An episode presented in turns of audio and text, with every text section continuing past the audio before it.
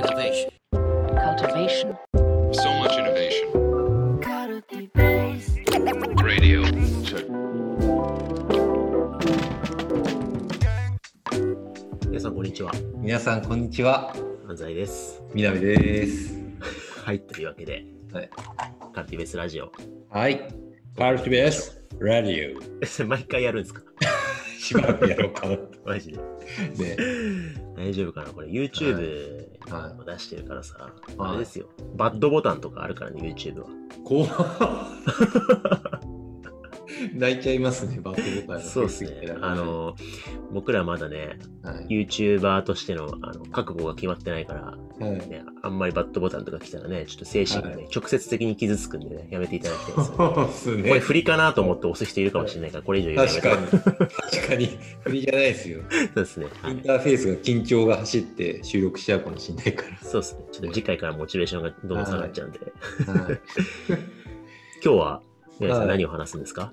あのね、あ、出た、その振り。あのね、あの、そう、我々、組織ファシリテーションだったりとか、仕事としてやったりしてるじゃないですか。はい。で、まあ、ファシリテーターの方って、まあ、組織をね、組織開発をいかに促していくかみたいな活動でやってたりすると思うんですけど、うんそうした時になんかこう、よすごい例えばい今組織で痛みを抱えていてすごい苦しんだりとか辛い思いをしてて本当は組織がこういう風になったらいいのにって思ってるんだけど抱えてるものがあったりうん対立構造があったりしてでそこに例えば入り込んでファシリテートさせていただいてうんなんかそういうウニを出しながらみんなで対話活動をしていってその先にこう対立を超えた創造的対話を着地させていくみたいな。である種ファシリテーションの伝統芸能っていうかすごいこう得意な領域だと思うんですよね。うん。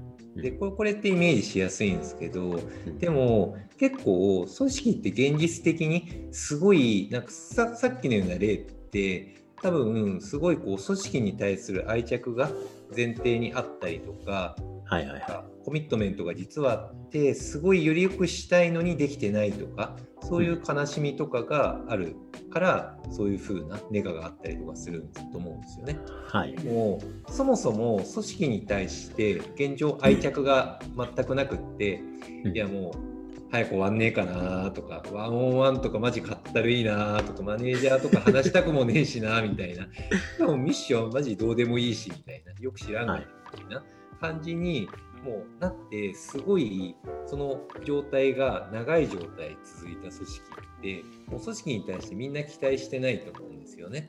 はい。行った時にもうみんな社交辞令的な話しかしないしもう無無風だと思うんですよ根がすらないみたいな、うん。え会社ですか？いや別に根が根が何もないっす早く帰りゃいいっすみたいなはいはいはい。早く帰るのはいいと思うんだけどでも特に期待するものも何もない状態そういった時の求心力の取り戻し方要は無風な状態の組織に組織に何も期待もしてない状態でなんか衝動を個人に任せる組織のファシリテーションのやり方ってどうしたらいいんだろうなっていうのをちょっと対話の専門家に聞きたかった。これ、あれじゃないですか。あの、ポッドキャスト3月からずっとやってきて、対話の専門家に聞いてみたシリーズの中で、はい、難易度めちゃめちゃ高くないですか？本当に？高かっわた。かんないけど。本なんか、聞いてて、うーん、それって、なんとかなんのかなみたいな。ちょっっとね、難しい、はい。難しいっていうのを超えて、結構あれですね、組織崩壊、組織崩壊とかししてないだけはい。厄介なのかな？なんか、いやでも、うん。実際の組織ってそういうのってすごい入り乱れてると思ってて、まあそうですよね。そそもそもみんな別に課題、まあ、実際課題は組織になかったりとか 事業もそこそこ例えばねいて大きい大企業さんだったら、まあ、収益基盤とかもあって毎年そんな売り上げが、まあ、減少したりとか上がることもないけどなんか横並びであってで利益も一定出てる中で、まあ、このままでいいでしょみたいになった時に、なんかべ別に課題という課題はないんですよね。課題という課題はないんだけれども、なんかつまんねえなみたいな状態をみんな感じてる時ってはいはいはい。すごいなんかファシリテーターのあり方って難しいだろうなってああ、そっかそっか。でも現まあ実。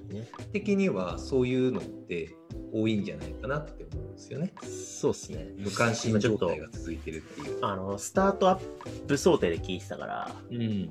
なんかこう、立ち上がったスタートアップ2年目、3年目とか4年目とかで、うん。なんかその無風状態だったら、それって結構やばくないって思ったんですけど、うん。まあ、ある意味事業が安定してる状態になったりとか、サイズが大きくなったら確かに割と、まあ、日常として全然普通のことかもしれないですね。そうですね。ねそうそう確かにね。うん。だからそう考えると、あそれ無理ゲーじゃんっていうよりかは、どうやってそのなんか、うーん、停滞した、マンネリ化した、なんか、わざわざ何かをしようという気持ちが別に起きるわけでもない日常を揺さぶるかみたいなことですよね。そうそうそう。だし、いや、そもそも揺さぶられたくないし、みたいな。ね。会話したくないし、みたいな。ほっといてくれよ、みたいな。そうですね。うんそういう状態ってそう、そういう人の方が多いと思うんですよね。なんか、突破口はいくつかあるような気がするんですけど、発散的にちょっと、皆さんの意見も聞きながら喋りたいんですけど、はい。発散しましょう。なんか、ま、い一個思ったのはうん、これ、また YouTube とかに上がってるから怖いんだけど、はい。あの、大学の組織ちょっと思い浮かべたんですよね。ちょっと危険な、危険な入り口しか感じない。大丈夫？先生、カルティベースラジオ知らない。3回目ぐらいで終わったらどうしよう。うんポッドキャスト3回の壁にまさか名前を変えたら、は、はまる可能性が。いやいや、でもね、違う違うあの、まあ、僕、今はまあ大学教員としての、はい。あの実際の時間ってすごい少ないですけど、はいまあ大学の周りとか見てても、これわ悪口とか悪い意味とかじゃなくって、うん大学っていう組織を何とかしようって思ってる研究者ってそんないないんですよね。もう、だからそこはまあ変わんないっしょっていうか、はいはいはい。なんか、その、なんだろうな。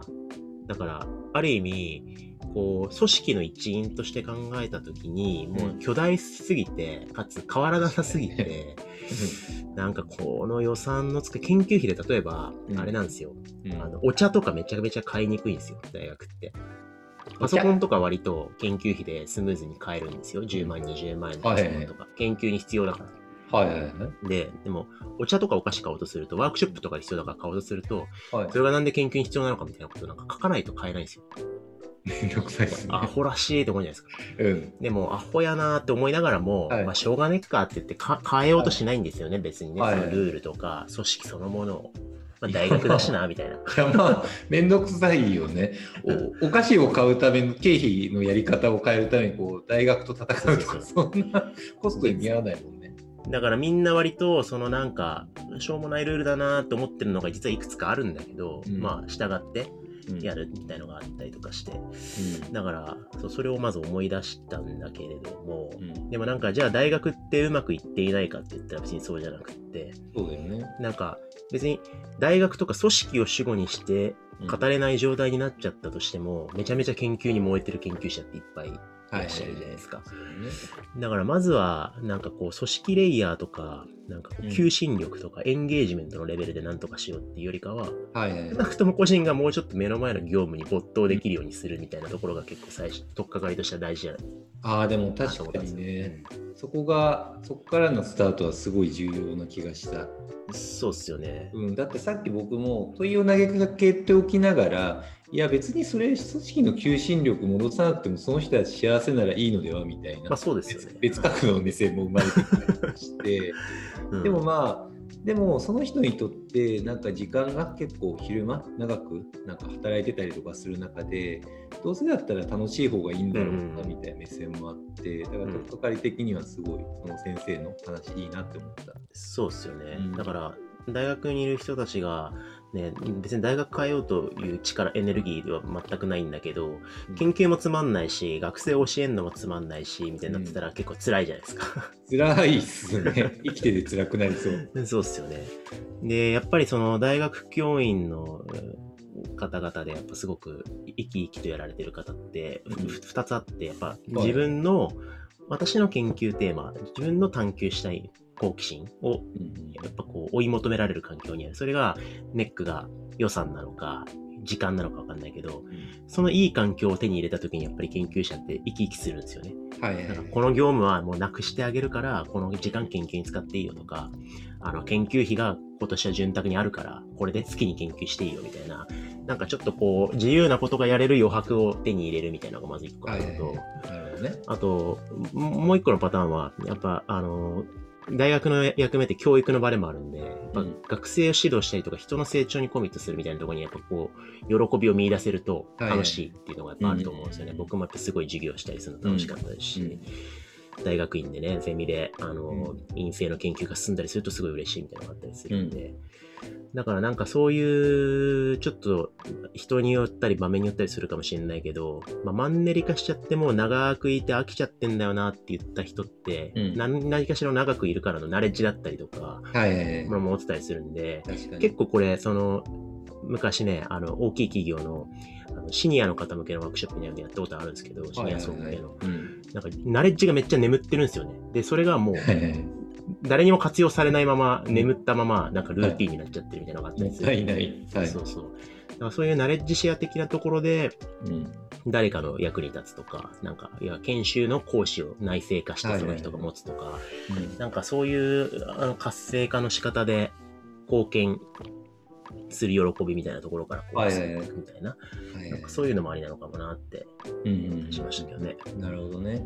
うんだからなんかね、きっとそういう状態になった人って、きっとそのなんか社内で自分のナレッジを生かして講師とかやり始めて、きっとなんか相手がすごい喜んでくれたりとか、うん。結果的になんかこう自分の、まあ、後付けかもしれない。自分の衝動が湧いたりとかして、まあ、意欲がて、ちょっとなんかあ仕事にやりがいが出てくるとかっていうのは起きそうだなと思ってて、なんかそういう個人のなんか無理せず、でもなんか衝動が湧いてきてちょっと楽しくなっちゃったみたいなのはなんかファシリテーターがなんかこう導くことはできそうだなって思ったのとうん。なんかいいなって思ったのがこう教えるっていう行為の先には学ぶ側みたいなのもいるわけだから、はいはいはい。そういうなんか人と人をつなげていくことによって人のつながりを生んでうんいわゆるグループダイナミクスですか、集団の力みたいな共感だったりとか、チームを作って蘇生して、つなげていくことも、ファシリテーターができそうだなって思いました。そうですね。うん。そうですね。ね。あともう一個思い浮かんだ手がかりは、うん。掘り下げなくていいかなって思って今ちょっと迷っ出すか迷ってるんですけどい。やいや、そこまで言ったら出してくれる。これで、いや、あのねこ、これで出さなかったら、ちょっと僕のモヤモヤだけ残るから。そうですねいや、なんか、その、なんか、ルーティーン化して、マンネリ化していくっていう話聞いたときに、うんなんか夫婦とかカップルとかの、なんかこう、マンネリの話が思い浮かんだんですよね。はい。なんか、そういうこう、割と、なんかパートナーシップの関係性が固着化して、はいなんか、あんまりこう、日常がもう日常の中に埋没しきっちゃってて、うんえーもう、なんか、マンネリ化するのをどうするかって話だったりするじゃないですか。なんかそういう時になんか、あのー関係性をもう、お互い別にわざわざ揺さぶろうとするエネルギーも別に。ないみたいな時に、えーどうすんのみたいなところにナレッジがいっぱいありそうだなって思った。なるほどね。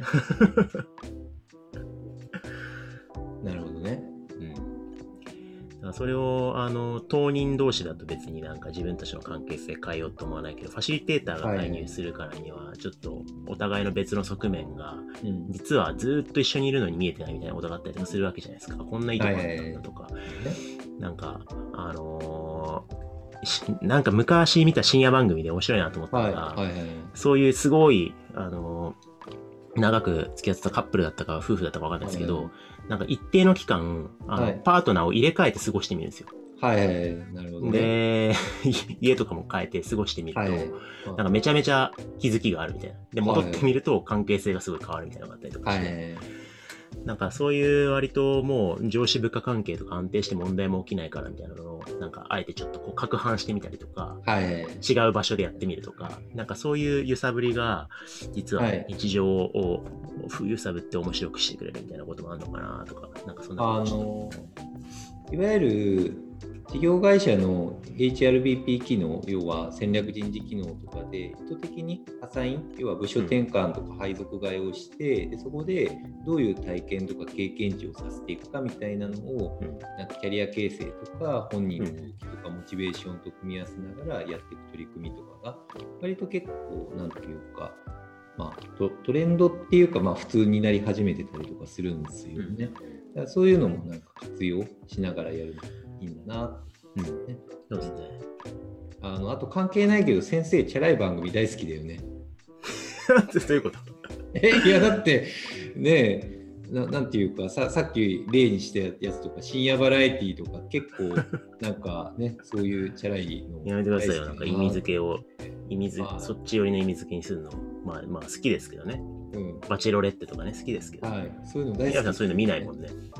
いや見ないっすよ。あのねえし仕事的に基本基本人とかさコンサルとして組織に携わったりとかするからさ、まあプライベートはもう基本ピュアに100%生きるって決めてる 人間関係の問題とか別に土日に見たくないみたいな感じ。そうっすね。どっちかな仕事感覚で見ちゃうんで、うわこれはどうやって調整すればとか、ファシリテーションすればみたいな目線で仕事的に見ちゃうから、なるほどね。見たんだけど、そういう目線になっちゃったから、はい。ちょっとやめようって思って見なくなった。昔は見てたんですけどね。なので、は意外にそういうところにヒントあるかもしれないですよ。い。はい。じゃあ見てみようかな。イノベーションのヒントを探しに。はい。はい。というわけで、じゃあはい今回はこのぐらいにはいしま。しょうか。はい。としょういうわけで、はいありがとうございました。ありがとうございました。